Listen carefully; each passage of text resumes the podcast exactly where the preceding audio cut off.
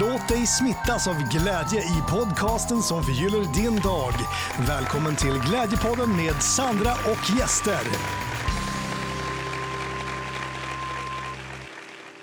Får jag hälsa dig välkommen till ett nytt jätteintressant avsnitt av Glädjepodden. Och den här gången så ska du få träffa Erik Agner som är professor i filosofi och har studerat väldigt mycket lyckoforskning. Han har också hjälpt media under pandemin med att förklara varför vi människor beter oss så olika i krisen. Och det här avsnittet har fått mig att inse att jag har fel namn på både Glädjepodden och Glädjefabriken. Han definierar vad lycka är för någonting och lycka det skiljer sig nämligen från välbefinnande. Men välbefinnandefabriken eller välbefinnandepodden, jag vet inte om jag tycker att det klingar riktigt lika bra som glädjepodden. Så att jag fortsätter att stoppa in det mesta som tillhör livet under benämningen glädje. Eh, för enligt Erik så blir vi mindre lyckliga av att försöka bli lyckliga.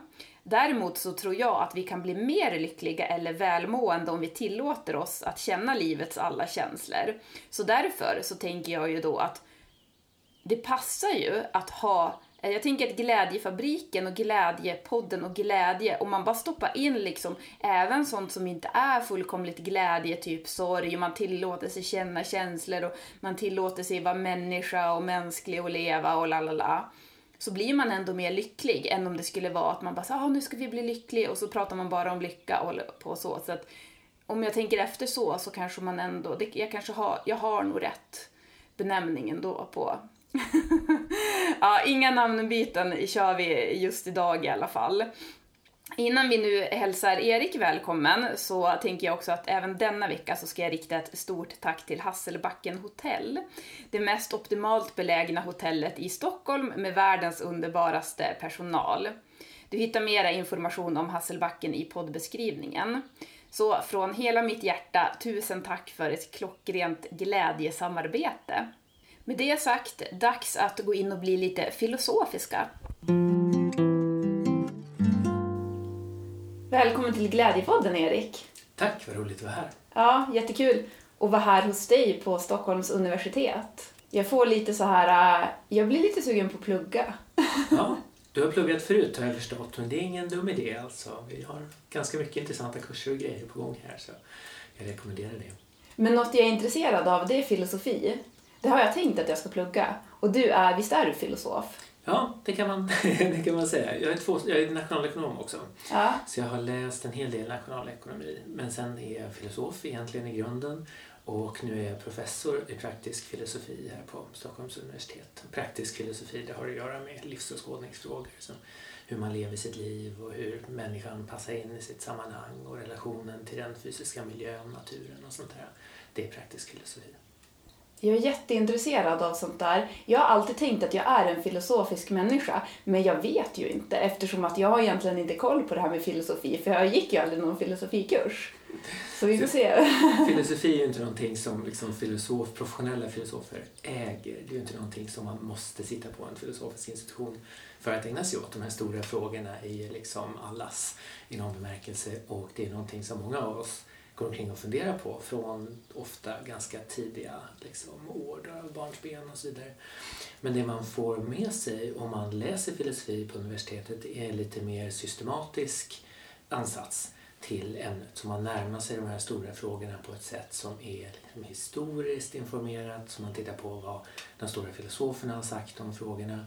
Och sen går man igenom olika ståndpunkter, olika argument för eller emot på ett ganska systematiskt sätt. Så att det här med att läsa filosofi är ett sätt att få ägna sig åt de här frågorna men att få göra det på ett lite mer eh, strukturerat sätt kan man säga, vilket ofta är värdefullt. Men så om man är filosofisk, det är alltså att man är intresserad av större frågor i livet och sådana frågor som är typ sånt som man inte kan se och ta på? Det är väl ett bra sätt att, att se det. Filosofiska ja. frågor utmär, utmärker sig genom att vara mer abstrakta mm. än många andra. De är kanske i någon mening då lite mera fjärran från de här vardagliga frågorna som vi ställer oss. Liksom, vad ska jag äta till lunch och sånt där. Men det betyder ju inte att de är irrelevanta eller att de liksom inte spelar roll i människors liv. Så att, att, vara, att ägna sig åt filosofiska frågor och att vara filosofiskt lagd, det är någonting som alla kan göra. Det är helt gratis. Liksom. Det är fritt fram för vem som helst. Ja. Men vad vi gör här på, på institutionen då är att vi forskar inom filosofin och vi undervisar inom filosofin. Och då försöker vi göra det på ett, på ett rätt strukturerat sätt som gör att man får i sig så mycket liksom, filosofi, man får tillägna sig de filosofiska färdigheterna så, så snabbt som man, som man kan. Och det kan ha att göra med inte bara att lära sig utan till då, vilken filosof som har sagt vad. Det är en ganska liten del av, av undervisningen. Utan vi ägnar mer tid egentligen åt att försöka nära en viss slags färdighet, en viss slags ansats. En förmåga att tänka kritiskt, att gå igenom stora mängder text, att klura ut vad liksom det grundläggande argumentet i en, en filosofs eh, skrivande är för någonting och sen försöka utvärdera vad som är ett bra argument och vad som är ett dåligt argument. Och sånt där. Så ägnar vi en massa tid förstås åt att diskutera olika ämnen och komma fram till olika slutsatser på vägen. Sen kommer vi ju, levererar vi ju ofta inga svar. Alltså, Mm. Eller inga svar ska jag inte säga. Vi levererar inte liksom det slutgiltiga svaret. Det finns de som upplever det som lite frustrerande. Om man har läst biologi till exempel så förväntar man sig att man kan få lära sig liksom vad sanningen är. Liksom, vad är det här Mm. biologiska och hur ligger det till egentligen? Och kommer man till en filosofisk institution så går man inte hem med den här insikten nödvändigtvis. Så här är det.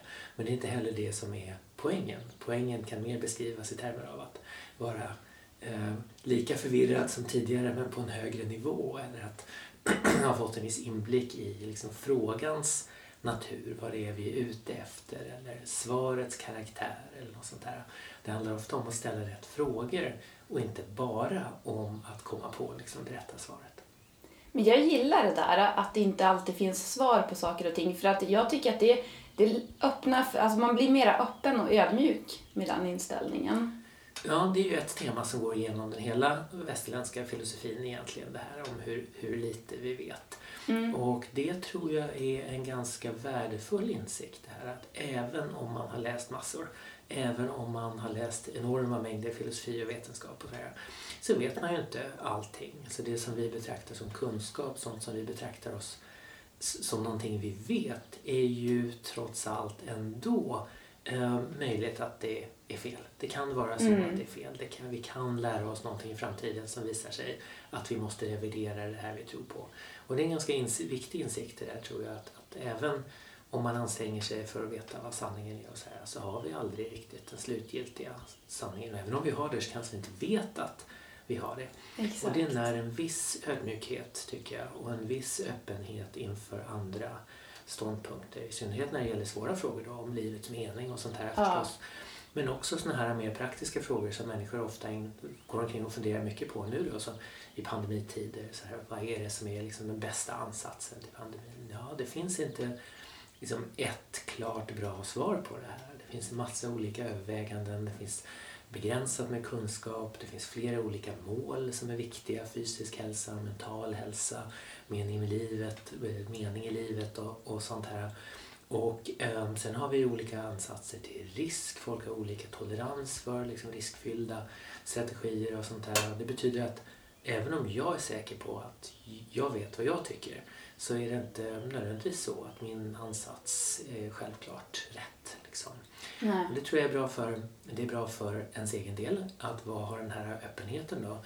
Och det är också bra för samtalsklimatet att, att ha med sig insikten att det finns ofta någonting att säga för andra ståndpunkter, sådana som man har förkastat. Och man kan lära sig någonting genom att försöka fundera på vad det är för något. Exakt. Jätteintressant. Men jag tänker, jag ska ställa en filosofisk fråga till dig nu, för jag är intresserad av att veta hur läget är med dig idag. Och den frågan ska jag ställa inte bara hur mår du, utan lite mer filosofiskt. Så då tänkte jag, Erik, om du skulle vara en färg idag utifrån dagsläget, vilken färg är du då? Jag skulle nog säga gul. Ehm, så gul har varit min favoritfärg ända sedan jag var liten till mina föräldrars förtret. Jag vill ha gula kläder både vinter och höst, vår och sommar och sådär. Men sen nu idag när vi sitter här i Stockholm och pratar så lyser faktiskt solen efter flera månaders eh, frånvaro kan man väl säga. Mm. Och eh, det börjar komma fram en del vårblommor. ehm, som i många fall är gula, så det är nog färgen som jag tänker på just nu. Mm. Ja men härligt. Visst var det en filosofisk fråga? Eh, Ja, det kan man säga. Alltså, frågan, frågan, ja, absolut. Den är lite abstrakt. Så, så frågan om hur man mår, hur man har det, liksom hur ens liv går och sådär. Det är ju liksom i någon mening den västerländska filosofins grundfråga. Det här, hur man lever ett gott liv. Kallas Mm. ibland för Sokrates fråga. Det är någonting som Sokrates och Platon lyfter då för, för nästan 2500 år sedan. Och det är frågor som har i någon mening som definierat hela den västerländska eh, praktiska filosofin. Och det är frågor som vi fortfarande kämpar med här. Så det är ju, den fråga du ställde här har en, en praktisk aspekt eller en, en konkret aspekt för det handlar om mitt liv just nu. Men i det lite större perspektivet så är det en av de grundläggande filosofiska frågorna som vi brottas med. Mm. Men du pratar vet jag om det här med att leva ett lyckligt liv och att leva ett gott liv. Hur hör de ihop? Ja, Är det samma sak eller är det olika? Eller? För visst, nu kommer jag med flera frågor samtidigt här, men för visst du har forskat mycket i, inom lycka också? Oh ja, ja visst. Mm. Just jag har hållit på med begreppet välfärd och välbefinnande. Det är någonting jag har jobbat med i massor av år. Jag skrev en avhandling om, om det. Framförallt om mätningen och ambitionen att försöka mäta en individs eller en grupps lycka eller välbefinnande. Och det leder till ett antal olika abstrakta frågor om liksom välbefinnandets eller välfärdens natur och vad det har att göra med saker som lycka och glädje och sånt där. Och bakgrunden till det här är att det finns ju en ganska vanlig föreställning om att välbefinnande, välfärd, det som gör ett liv värt att levas och lycka och glädje och njutande och sånt här är mer eller mindre samma sak eller att de hänger ihop på ett väldigt tajt sätt. Det var en bild som många filosofer eh, använde sig av under den klassiska utilitarismens tid, liksom på slutet av 1700-talet, början av 1800-talet och sådär. Och det är en bild som man får fortfarande tycker jag om man läser många positiva psykologer och sådana här som Diner och Seligman och sådana ledande figurer inom den här lyckoforskningen. Då. De, har, de har förskjutit sin position lite grann över, över tid men i många av de tidigare texterna så beskrev de för välbefinnande och välfärd som mer eller mindre identiskt med lycka, njutning, glädje och, och så vidare. Och eh, man förstår ju var den här idén kommer ifrån. Man undrar vad det är som gör att livet är värt att levas, vad det är man har när livet går bra och sånt där.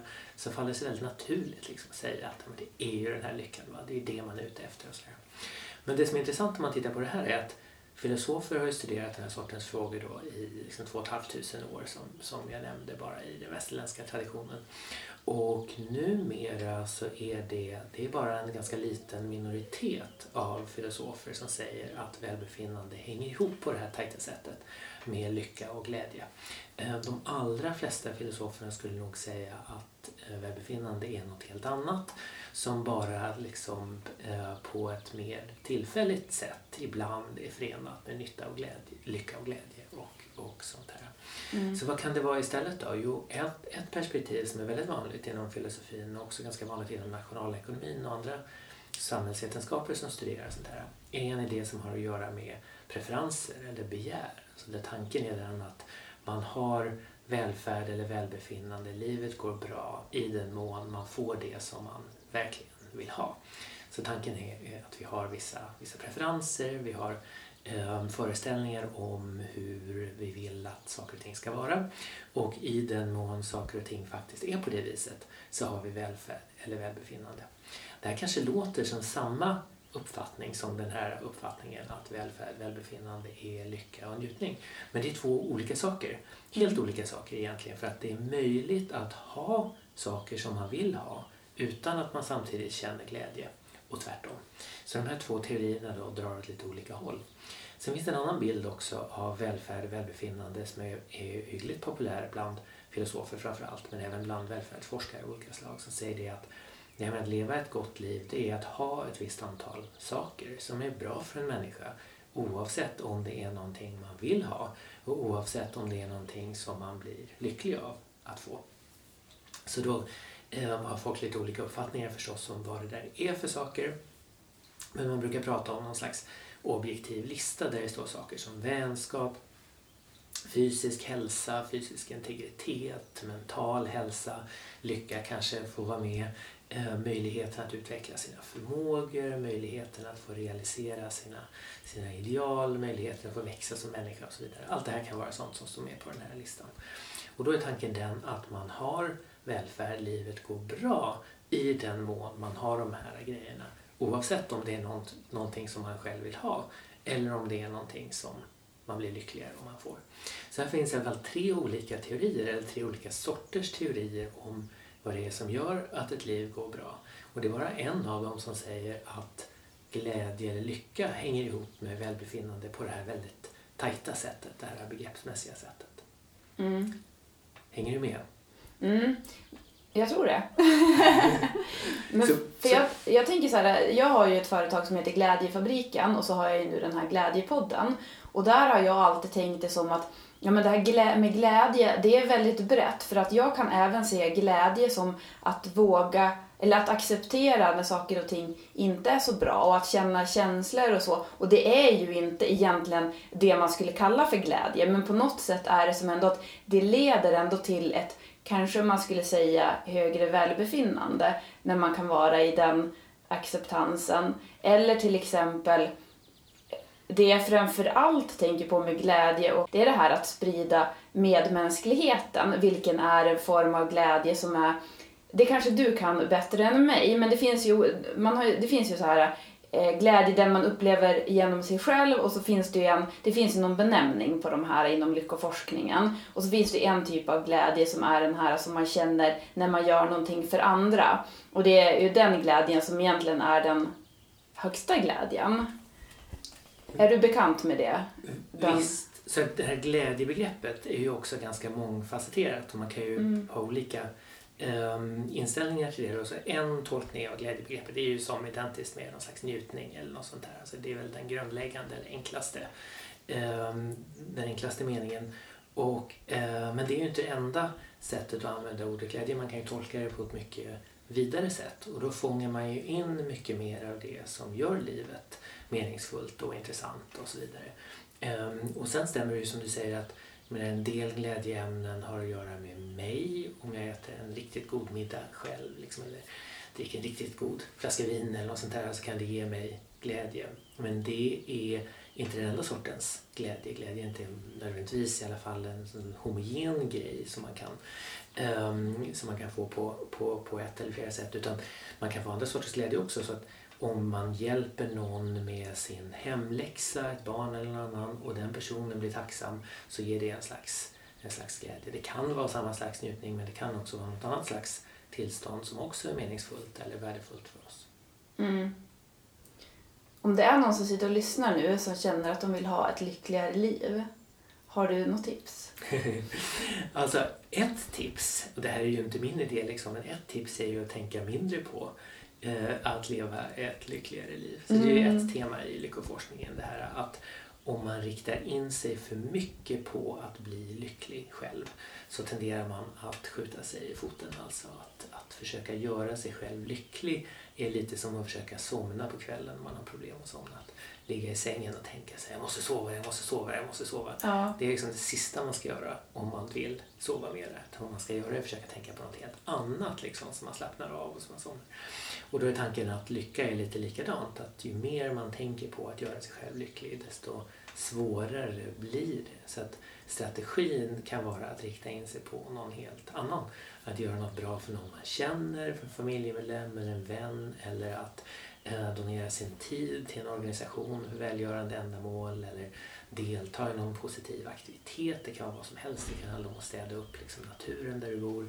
Ehm, den sortens aktiviteter som inte är liksom inriktade mot lyckan kan vara ett bättre sätt att nå lyckan än att tänka på det här. Det är lite samma med vänskap också kan man tänka sig. Att människor som känner att de skulle vilja ha fler vänner, att de inte har tillräckligt mycket vänner och sådär. Om man går omkring och tänker så mycket på att, att man behöver vänner, att man vill ha vänner.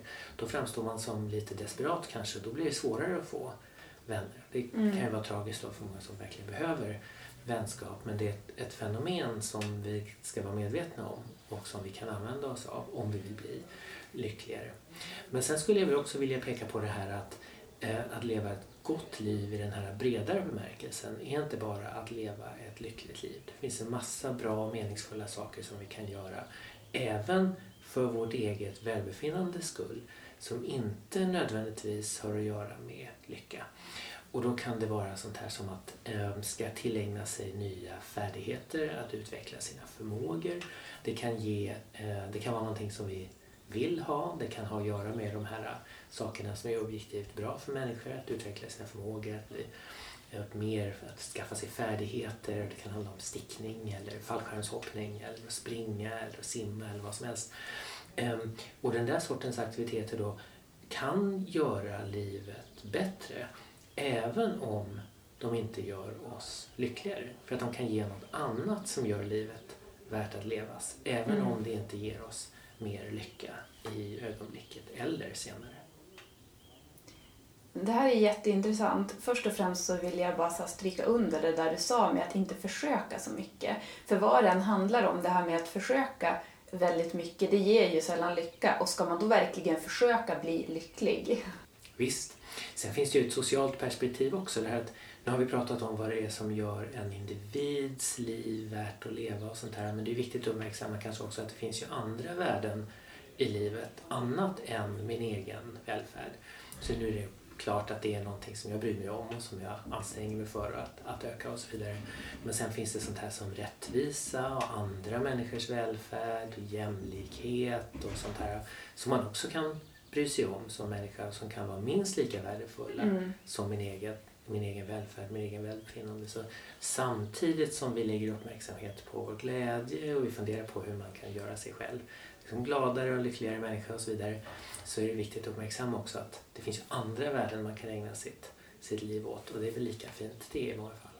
Ja, men jag gillar att du berättar om det på det här sättet. För jag har sett de sakerna som du berättar om nu, om det här med fallskärmshoppningen eller att hjälpa någon med läxorna och sådär. Det är sådana saker som jag själv har sett som under glädjen. Men jag förstår ju att nu att det egentligen inte är, tillhör det begreppet. Men jag har ändå lagt det där för att jag tycker att på något sätt att, jag har ju till och med kunnat tycka att så här, men ligger du på golvet och gråter för att du, ja men healar dig själv, gamla sår eller någonting sånt. Ja men det är också en form av glädje för att då kommer du bli mera fri sen. Men sen så är det ju, om du ska nu förklara vad är glädje och lycka, vad är det för någonting?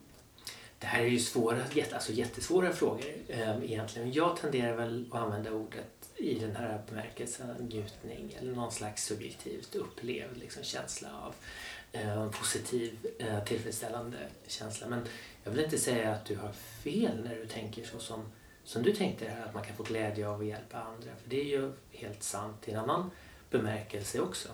Eh, så det kan vi använda på lite olika sätt. Men Alltså det viktigaste tycker jag, själva kärnan här är väl att vi funderar på dels i det lite större perspektivet vad vi är ute efter med våra liv, vad det är som vi vill befrämja, vad det är som vi vill liksom uppleva, vad det är vi vill skapa, vad det är vi vill hjälpa andra människor att, att uppnå då, å ena sidan. Det behöver inte ha att göra med glädje eller lycka eller någonting, det kan vara något helt annat. Liksom. Mm. Um, springa ett maratonlopp eller något, någonting i den stilen. Va? Um, så det är den ena liksom, stora frågan. Och den andra stora frågan är vad man tror, vad, vad vi tror själva att välfärd är i, i vårt fall. Och det är ju också en filosofisk fråga. Här kan jag inte säga att jag nödvändigtvis vet vad det rätta svaret är. Mm. Men eh, jag kan säga så här kan du tänka på det. Här finns några olika saker du kan fundera på. Vad är det som är viktigt? Är det att uppnå någonting som du vill ha? Någonting som du föredrar eller begär eller något sånt här? Eller är det någon sån här egenskap, någon, något värde eh, som du är ute efter oavsett vad du, vad du vill ha. Så bara som ett exempel på en situation där de här olika idéerna kan dra åt lite olika håll så är det här med att, att få barn tycker jag är eh, intressant. För att här finns det ju Eh, en bakgrund då, där väldigt många människor vill ha barn. Många människor som har barn säger att det är liksom det bästa som har hänt. Ehm, om man frågar föräldrar så säger de ofta så här att barn ger mig mening och så här, framförallt kanske när man blir lite äldre och så vidare.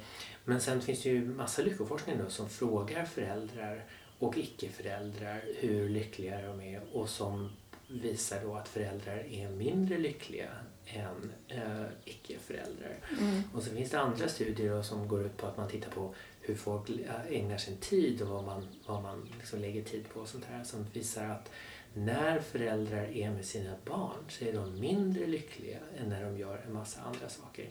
Inklusive när de sitter och pillar med internet eller när de stryker eller handlar eller något sånt här vardagliga saker. Så Så det är alltså roligare för människor än att vara med sina barn? Ja, de, är, stryka? de är lyckligare när de, Ja. när de håller på med det. Då. Så vad, vad visar det här då? Ja, det är ingen forskning är liksom slutgiltig, va? men det finns i alla fall indikationer på att människor med barn är mindre lyckliga än människor som inte har barn.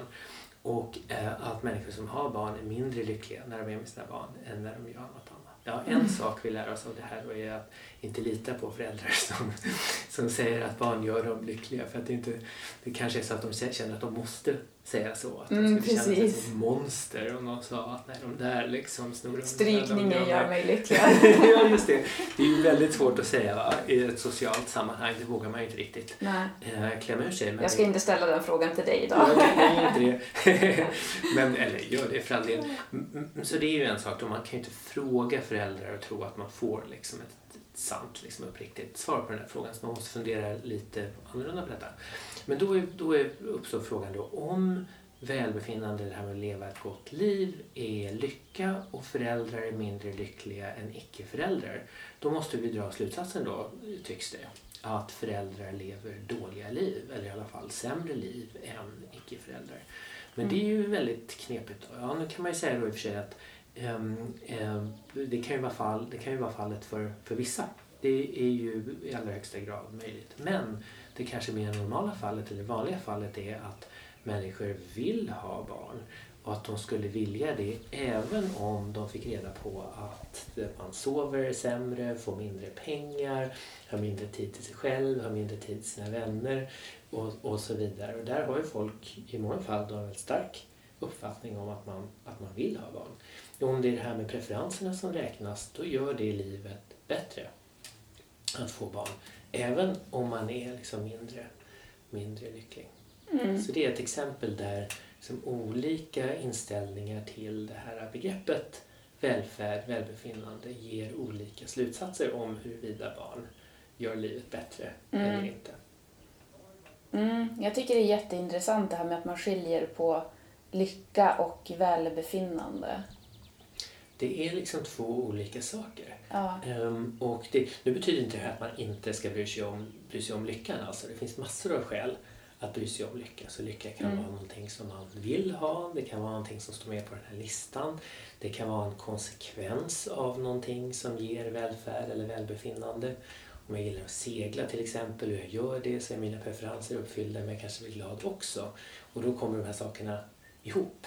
Sen kan lycka också leda till andra saker. Så det finns indikationer på att lyckliga människor får fler vänner, att man blir friskare över tid och sånt där. Så lycka kan ju också ha positiva effekter av ett, ett annat slag. Mm. Men lycka är inte allt. Ehm, Det är inte allt i livet, det finns många andra värden och det är inte ens allt när vi pratar om personlig välfärd. Det finns massa andra saker som kan vara bra för mig bort, bortom det här med, med lycka. Och jag tror kanske att det, det kan vara bra. Alltså för all del tycker jag att det är jätteviktigt att fokusera på glädje och lycka och här i livet, hur vi kan få mer av det. Det finns massor med skäl till, till det. Men så finns det också massor med människor som inte är eh, lyckliga, eller som inte är så lyckliga som de känner att de skulle vilja vara. Eller som känner att de måste fatta svåra beslut då, där, där lyckan kanske måste offras i viss mån för att uppnå något annat. Ehm, en poäng är väl det att det här är normalt och naturligt och kanske till och med bra. Man kan hamna i en situation där man befrämjar sin välfärd genom att offra sin, sin lycka. Och det kanske är en bra Att man befrämjar sin välfärd genom att offra sin lycka. Ja, precis. Kan du förklara? Så ta det här med barnen då till exempel. Anta att det är sant att få barn gör oss mindre lyckliga. Anta att, anta att det är så. Mm. Ehm, kausalt då. Va? då ehm, kan man ju ställa sig frågan, gör det livet bättre att få barn? Ja, om, om lycka, eller om, om välbefinnande är lycka, då måste man dra slutsatsen att barn gör livet sämre. Eh, och det är ju en väldigt konstig liksom, generell slutsats att dra då. Mm. Men om välbefinnande har att göra med våra preferenser och under vilka omständigheter våra preferenser är tillfredsställda. Om jag har barn och jag vill ha barn, då gör barnen mitt liv bättre även om jag skulle bli mindre lycklig som en följd av, av detta. Så där har jag i någon mening, om jag gjorde det här medvetet, liksom, skaffade barn Ja. medvetet, offrat en del av min lycka för att få det här andra som var värdefullt av barnen eller alltså min preferens att bli förälder som blir tillfredsställd. Ja, och man får känna mening på då på ett annat sätt också. Ja, det kan ha en massa konsekvenser som är positiva för mig och min välfärd trots att kostnaden är lägre lycka. Och det tror jag inte man ska sticka under stol med det här att vara förälder. Det är ju jättejobbigt. Det finns en massa bilder om så här babylycka och sånt. Om man tittar på tidskrifterna när man står och väntar i kön på mataffären. Va? Ah, ja. Ehm, Så bilderna man får av hur det är att vara småbarnsförälder så här enbart liksom glada miner och pigga, fräscha föräldrar och sånt där. Men verkligheten är ju inte alls sån som alla små barn vet. Alltså det är ju timme efter timme efter timme mitt i natten med skrikande barn och så är det krupp och kolik och så är det magsjuka och så är det svårigheter med att amma, svårigheter med att mata och sådär. Ja. Ehm, och eh, även bara den här alltså, sömnlösheten som många föräldrar upplever är ju katastrofal. Alltså, den är jättefarlig för hälsan. Den kan leda till alla möjliga eh, problem med hjärtat och så vidare. Den är också dålig för vår kognition, alltså vi tänker inte lika klart och tydligt när vi inte har sovit. Den är dålig för motoriken, alltså man kör inte bil lika bra som, som om man har sovit. Och den är jättedålig för vårt humör, alltså man blir Mm. lätt irriterad. Och sådär. Alltså småbarnsföräldrar där båda har sovit för lite och blir ofta extremt irriterade på varandra. Och sådär. Och det är liksom lätt att förklara då i termer av den här sömnlösheten. Och den får man ju, de allra flesta föräldrar gissar jag, upplever den här sömnlösheten under någon period eller annan och många upplever den under en lång tid. Så att det har ju liksom klara negativa konsekvenser då att- att få barn i termer av lycka och sånt här. Det betyder inte att våra liv blir sämre. Men det betyder att om vi gör det här på ett genomtänkt sätt då, då, så är vi medvetna om, eller så, så har vi i någon mening offrat vår lycka för att uppnå det här andra som vi var, som vi var ute efter. Och nu säger jag inte att det är fel, jag säger inte att det är dåligt för en individ, utan tvärtom så, så, så säger jag att det kan vara jättebra om man vill ha barn och har lyckan att få det och så vidare, så är det Mm. bra för personen. Det befrämjar ens välbefinnande. Men kostnaden är eh, lycka. Man blir i det här scenariot då, mindre lycklig. Man blir tvungen att offra lyckan för att få det här, Ja. det här eh, välbefinnandet. Så lycka och välbefinnande kan stå i strid med varandra på ett lite intressant sätt. Jag tycker att det är bra att du tar upp det här, för att när man ser också de här, ja men till exempel, vi tar exemplet babylyckan, men inte bara det, utan rent generellt, om man går och strävar efter att man ska vara lycklig hela tiden, är inte det en ganska rak väg mot olycka? Jo, precis. Exakt. Och det blir lite paradoxalt då. Men å ena sidan så kan vi ju säga att, att lycka är ju bra och sånt där. Ehm, det tror jag vi, det är jag säker på att vi håller med om. Mm. Men nu lever vi i ett samhälle som är väldigt lyckofokuserat. ehm, där, och, och i ett samhälle där man är sin egen lyckas med. Där det är upp till dig och mig att bli lyckliga och så där, med hjälp av liksom, vad det nu kan vara då, motion och meditation och mind- mindfulness och, och sånt här. Men sen eh, har ju många av oss har ju svårt att uppnå den här, för det första den här idealiska lyckan är ju eh, för många då väldigt svår att, att uppnå, kanske till och med omöjlig att uppnå. Mm. Och sen finns det många människor som, har, som upplever hinder i sina liv som gör det svårt att uppnå den här. Man har dåligt pengar till exempel eller om man har bristande hälsa eller man har några andra förutsättningar som gör att det är svårt att vara så där lycklig som tidskrifterna kanske säger att man skulle vilja eller skulle behöva eller skulle kunna. Så här kan ju det i sig vara en källa till, källa till olycka.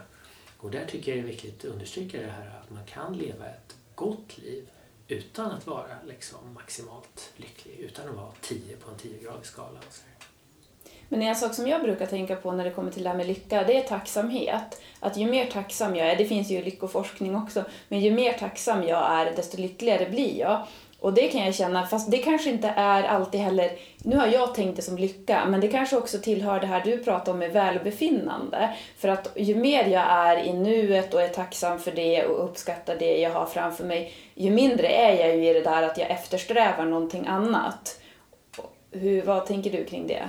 Här med tacksamhet är intressant för att jag har också sett de här studierna som pekar på att man blir lyckligare av att liksom fundera på vad man har att vara tacksam för. Så. Om man varje kväll skriver ner några saker som man är tacksam för så, så lär det ha, ja, sägs det att det har en effekt på ens egen lycka. Och, så där. och vad jag gissar att den här tacksamheten gör är att den förskjuter fokus lite. Om jag går omkring och tänker på min lycka, min lycka, min lycka så är jag liksom helt insnöad på det här, vad som händer i mitt huvud och mitt känsloliv och sådär. Men om jag tvingar mig själv att tänka på vad jag är tacksam för eller om du frågar mig vad jag är tacksam för då förskjuts mitt fokus till någonting som ligger utanför mig.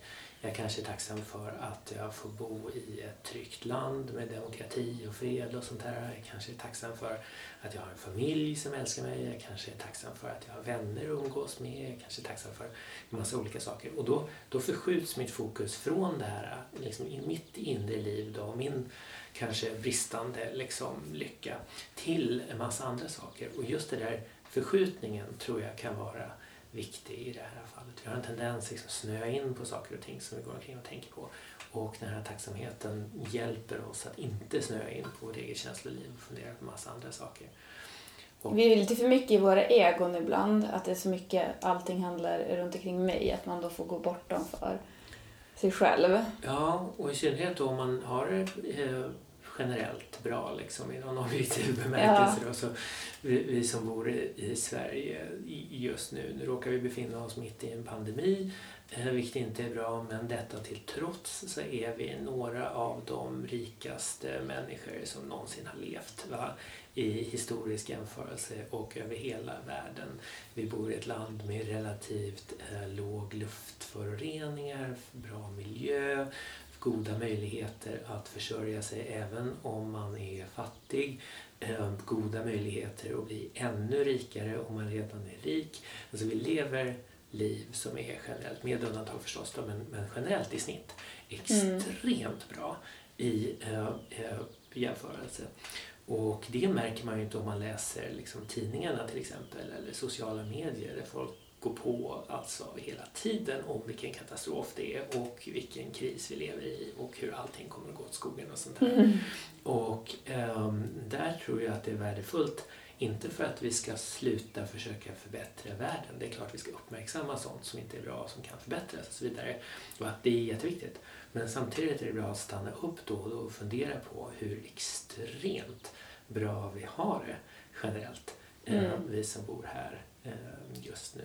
Nu ser man ju det i och för sig i lyckodata också om man tittar på så generellt hur folk besvarar sådana här lyckofrågor så ligger ju de allra flesta en god bit över mittpunkten på skalan. Så ställer man frågan liksom, hur lycklig är du på en skala mellan 1 och 7 så ligger medelvärdet någonstans mellan 5 och 6 i många sådana här studier. Det betyder ju att de allra flesta människor är ju ganska lyckliga. Ja. Inte maximalt lyckliga kanske, men de ligger ändå liksom på den högre delen av, av skalan. Och det betyder ju att vi generellt är ganska lyckliga. Mm. Ja, det märks ju heller inte då, ofta från hur folk uttrycker sig i sociala medier och sådär där man kanske har väldigt stor fokus på sånt som inte är bra och som borde vara bättre. Så då vill jag upprepa det igen att vi ska inte sluta uppmärksamma sånt som är dåligt och försöka göra det bättre. Mm. Men det är värdefullt ändå att stanna upp ibland och fundera på just hur, hur bra vi har det. Sånt här som mm, vi nästan faktiskt. aldrig tänker på, så poliovaccin till exempel. Hur många människor går omkring och tänker på att det är bra att vi har poliovaccin. Så nästan ingen va? Ja. Men att vi har poliovaccin är enormt bra för hela generationer. Då. Vår generation har ju liksom befriats från den här sjukdomen som var extremt negativ eh, för mänskligheten under, under väldigt lång tid. Eh, och det är en himla tur. Men det går vi inte omkring och, och tänker på och känner oss lyckliga över. Men det kan vi ju vara tacksamma för. Det är väldigt mycket man tar för givet. Men du har ju varit med mycket nu i radio och tv i och med pandemin. Vad är det media har velat ha för information av dig? Vad har du bjudit dem på?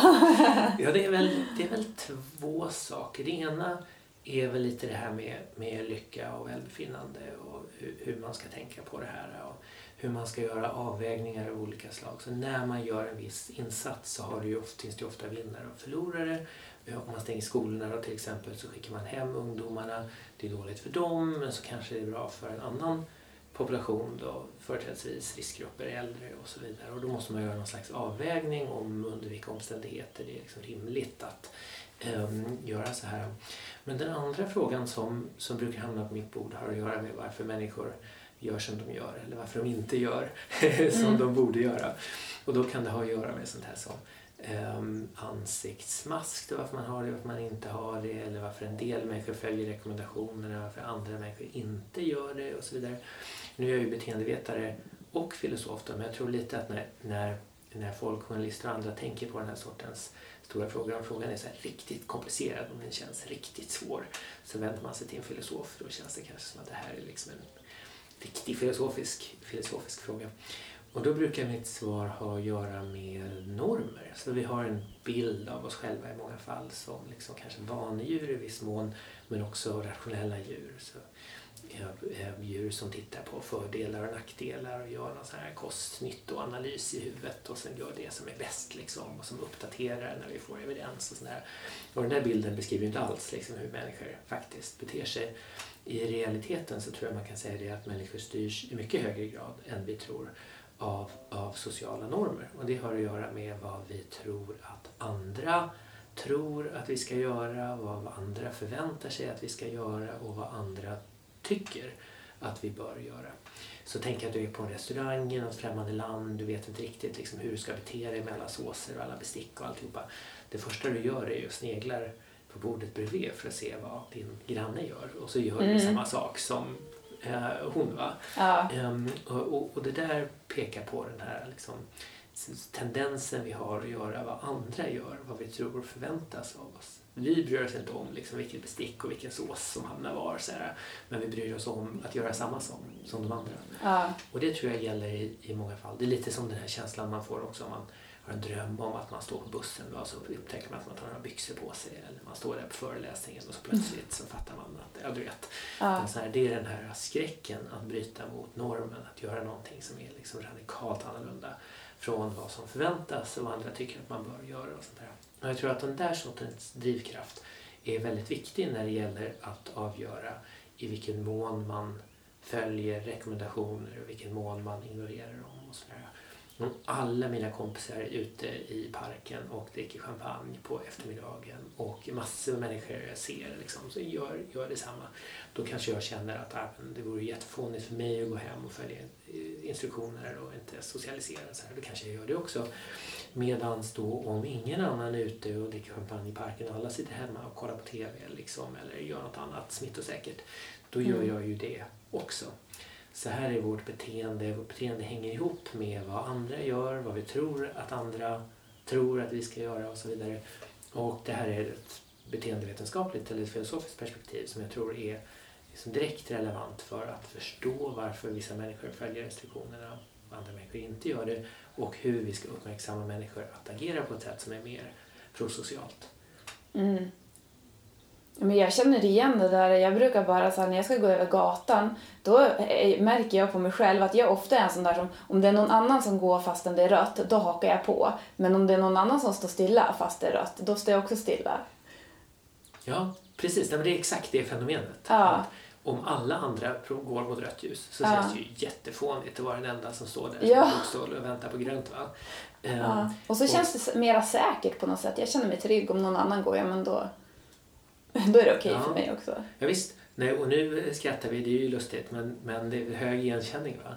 Mm. Men den här sortens fenomen tror jag man ser också i allvarligare sammanhang när det gäller saker där människors liksom, liv och död eh, står på spel på ett helt annat sätt. Mm. Det är lite säkert också den här sortens fenomen som ligger bakom sånt här som, som massmord och eh, eh, utrotningar av andra människor och sådär. Att, eh, om alla de andra gör någonting som är liksom extremt... Om ingen annan gör någonting som är extremt omoraliskt, då gör mm. jag inte det heller.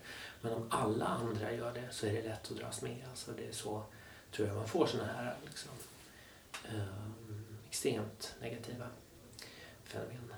Mm. Ja, hur gör man för att... Vad gör man åt det här då? Ja, vill man förändra beteende ja. Ehm, så är det viktigaste det här att få med sig eh, normen. Va? Frågan blir inte liksom, hur får jag var och en av de här individerna att lägga om beteende? För då kanske man skulle tänka i termer av liksom, vilken evidens de behöver. Och så här. Utan frågan måste vara liksom, hur lägger jag om normen från den här normen som gäller nu till en helt, en helt annan norm. Um, och då kan man väl säga att det bästa sättet att få en person att göra annorlunda är att få alla andra att göra annorlunda. Det kan låta paradoxalt men det ligger ändå mycket sanning i det. Att man måste liksom få alla att göra annorlunda samtidigt. Och då gäller det att signalera eh, inte bara liksom vad som är bra eller vad den vetenskapliga evidensen pekar på så här, utan vad andra vill, vad andra förväntar sig, vad som är rätt och rimligt att göra i situationen och så vidare. Och så gäller det då att liksom få alla att bete sig på samma sätt. Det är inte så himla lätt hur, hur det ska gå till. Ibland så krävs det statlig inblandning. Um, lite som när vi växlade från att köra på vänster sida uh, vägen till att köra på höger sida. Då var det mm explicit regel som sa att så här dags liksom, den här natten så byter vi och så bytte man. Liksom. Ja, man kan inte ens föreställa sig vilken omställning. Ja, nej, det är en stor omställning. um, men när det gäller sånt här som att ha liksom, ansiktsmask på tunnelbanan då i rusningstid och sånt där där gäller ju att få ut informationen om vad det är som gäller. Vad man förväntas göra, vad andra förväntar sig att man ska göra och sånt där. Och sen om man nu lyckas då med det här så blir det som en självuppfyllande profetia. För att om man lyckas få dig att tro att nu är det det här nya som gäller och man får mig att tro att det här är det nya som gäller, då gör vi det och då blir det sant att mm. det var det som, som gällde. Så det gäller att få med sig liksom hela Ehm, ja, det gäller att få med sig normen. Det är normen som måste förskjutas i första hand. Men då ska man ju ta någon influencer. Om, det nu, om vi tar ett exempel, till exempel ansiktsmask. Att en influencer tar en selfie när den sitter och eh, åker tunnelbana med ansiktsmask. Ja, men då har vi fixat problemet. Ja, just det. Nej, men precis. Så det, det kan vara ett sätt då, att um, få de som är så här trendsetters att mm. gå före. För det är nog sant att uh, vi ser liksom ett ständigt flöde av kända människor på Instagram och sådär. Och vi vill gärna vara som, lite som dem. Och om de beter sig på ett visst sätt, om de har liksom ansiktsmask eller någonting så, så har vi nog högre tendens att ha det också. Mm. Um, och sen gäller det att få upp då en kritisk massa. Det räcker inte med att en person börjar bete sig annorlunda utan det gäller att tillräckligt många måste upp till den här nivån där det börjar se ut som liksom ett kollektivt fenomen. Så nu är det det här som vi gör, nu är det det här som förväntas. För då hänger alla andra på också. Mm. Men du, vet du vad? Du ska få ett par avslutningsfrågor. Okay. Vi har en fråga som jag tycker passar in ganska mycket på det vi precis har pratat om. Och det är, vad skulle du göra om det inte fanns några sociala regler eller normer? har du någonting, alltså håller du dig själv tillbaka så här, och det där skulle jag verkligen vilja det där är ju en svår fråga för att om det inte fanns några normer alls eller några regler så kan man ju fråga sig om jag ens skulle vara samma person mm. som jag är nu. Men om det inte fanns några som helst förväntningar så där på mig så skulle jag nog ligga kvar i sängen hela dagen och bara läsa böcker. Alltså. Um, Vad skulle du läsa för böcker då? Jag skulle, jag skulle nog läsa romaner. Alltså dels skulle jag läsa filosofi för jag älskar att läsa den här filosofin som jag kan liksom inte sluta läsa det. Men sen skulle jag också bara läsa romaner och så skulle jag Ja, du sa att man fick då strunta i alla förväntningar och så här, mm. sånt som man måste göra. Skulle jag sluta gå upp och jaga upp barnen och ge dem frukost och så här. Då skulle jag bara ligga i sängen och läsa böcker. ja, men det kanske är bra då att det finns ändå. Ja, jag menar det.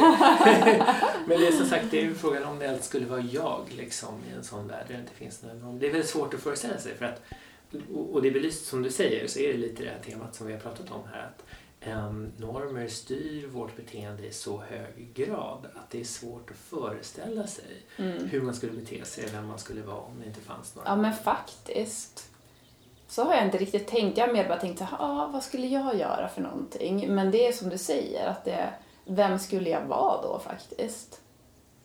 Ja, jag tycker det är en intressant tanke samtidigt som jag tycker att det är ju såklart bra att det finns vissa sociala koder och så. Men ibland, många gånger så tror jag också att vi kanske stoppar oss själva. Att det finns vissa saker vi kan göra men vi bara säger till oss själva att vi, gör, eller vi håller oss själva tillbaka helt i onödan. Visst, säkert, säkert. Ja. Men en annan fråga då, Erik. När känner du dig som mest levande? Oh, det är en jättebra fråga. Jag tror att det är när jag är ute i naturen. Alltså, det är också något som har varit stort under, under pandemin. Här alltså, är det så mycket av det som jag brukar tycka om att, att göra som plötsligt är liksom uteslutet. Mm. Um, trängas på fik och, och krogar och sånt där. Men det har varit i naturen och segla eller paddla eller vandra eller sånt där, gärna med vänner. Alltså, det är nog då jag känner mig som mest levande. Det är det finaste mm. jag vet. Jag förstår det. Naturen, det är verkligen...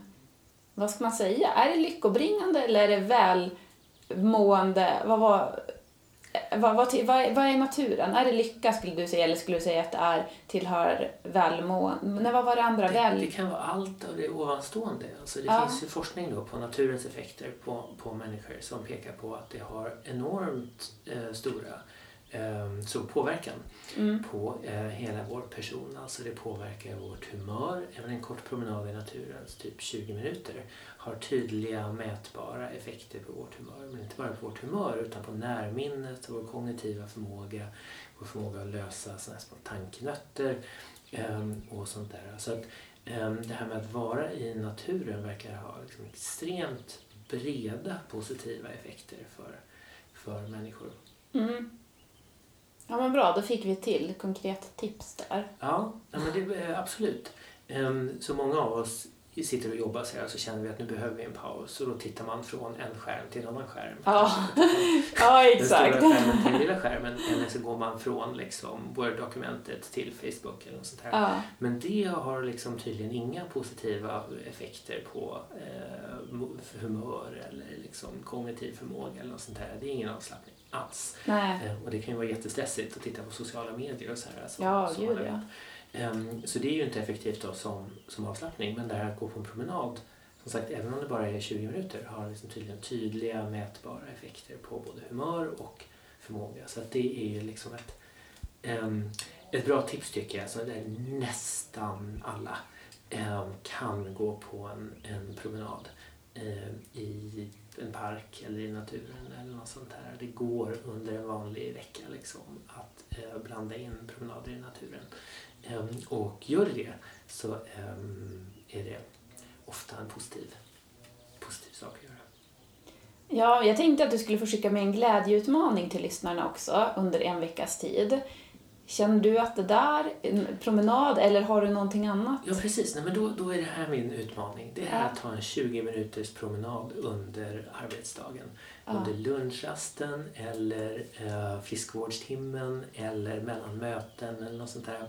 Nu när vi jobbar hemma då så många av oss så har man ju mindre social kontroll. Så kollegorna och chefer och andra vet inte riktigt hur vi disponerar vår tid och det kan man ju vända till sin fördel då. Mm. Om man kan klämma in en 20 minuters promenad liksom mellan mötena så eh, behöver inte någon liksom se ner på en och man får alla de här positiva effekterna. Så det blir min utmaning.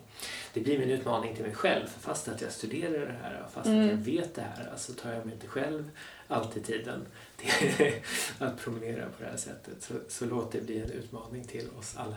Mm, ja, men jag ska ta till mig det också. Och jag tycker även det var bra du sa det här med att om man ska ta en liten paus, att då går man ofta från en skärm till en annan. Och det är ju så, för det har jag hört det här med hjärnan, att den hela tiden är utsatt för stress. Att det blir som att, ja men du jobbar, och visst stress kan ju vara bra, men att det blir som att den jobbar även när du sitter och kollar på till exempel sociala medier. Mm. Så att om man vill utmana sig lite extra mycket, om man har så fem minuters, då kanske man också bara så här kan göra någonting, än om man inte har tid att gå ut på en promenad, men man kan öppna fönstret eller man kan sätta sig och blunda och meditera eller ta lite djupa andetag eller någonting sånt. Visst, eller sträcka på sig, så Ja. som en katt gör när de vaknar. Det verkar ju Mm. väldigt effektivt för katter. Man kan ju pröva det själv också. Det är ju lätt. Det kan ju ta bokstavligen fem sekunder alltså. Man kan lägga sig i barnets position, det är ju en yogaposition. Om man inte vet vad det är för någonting kan man googla. Men det är ju väldigt enkelt, det kan ju alla ligga i oavsett flexibilitet. Så att, ja, Okej, då blir det en utmaning till då. nu fick vi lite extra. Jag kunde inte låta bli. Spinna vidare på din där, att inte hålla på hela tiden vara uppe i skärmar. Ja, men tack Erik. Hur skulle du vilja sammanfatta det här som vi har pratat om idag? Om det är någonting som du känner så att men det här vill jag verkligen att lyssnaren ska ta med sig. Om det är en sak så är det det här em, att lycka inte alltid hänger ihop med välfärd och välbefinnande. Att det är två olika saker. Därmed inte sagt att lyckan inte är bra, att det inte är någonting vi ska eftersträva. Men det finns mer i livet än bara lycka. Ja, och försök inte så mycket. Det är en annan insikt det här. Ja. Att inte, inte ha så liksom jättefokus på den egna lyckan hela tiden. Mm. Eh, av flera skäl. Dels för, för andras skull, men även faktiskt till och med för sin egen skull. Mm. Ja, men exakt. Super! Har du någonting du vill tillägga innan vi säger tack och hej? Ja, nej, det var allt. Ja, det var allt. Ja, det var fantastiskt. Tu- tusen tack Erik och tusen tack till dig som lyssnar också. Så eh, går vi ut nu och eh, jag ska faktiskt ta en promenad. Perfekt. Ja. Det gör vi också. Mm, Tack. tack.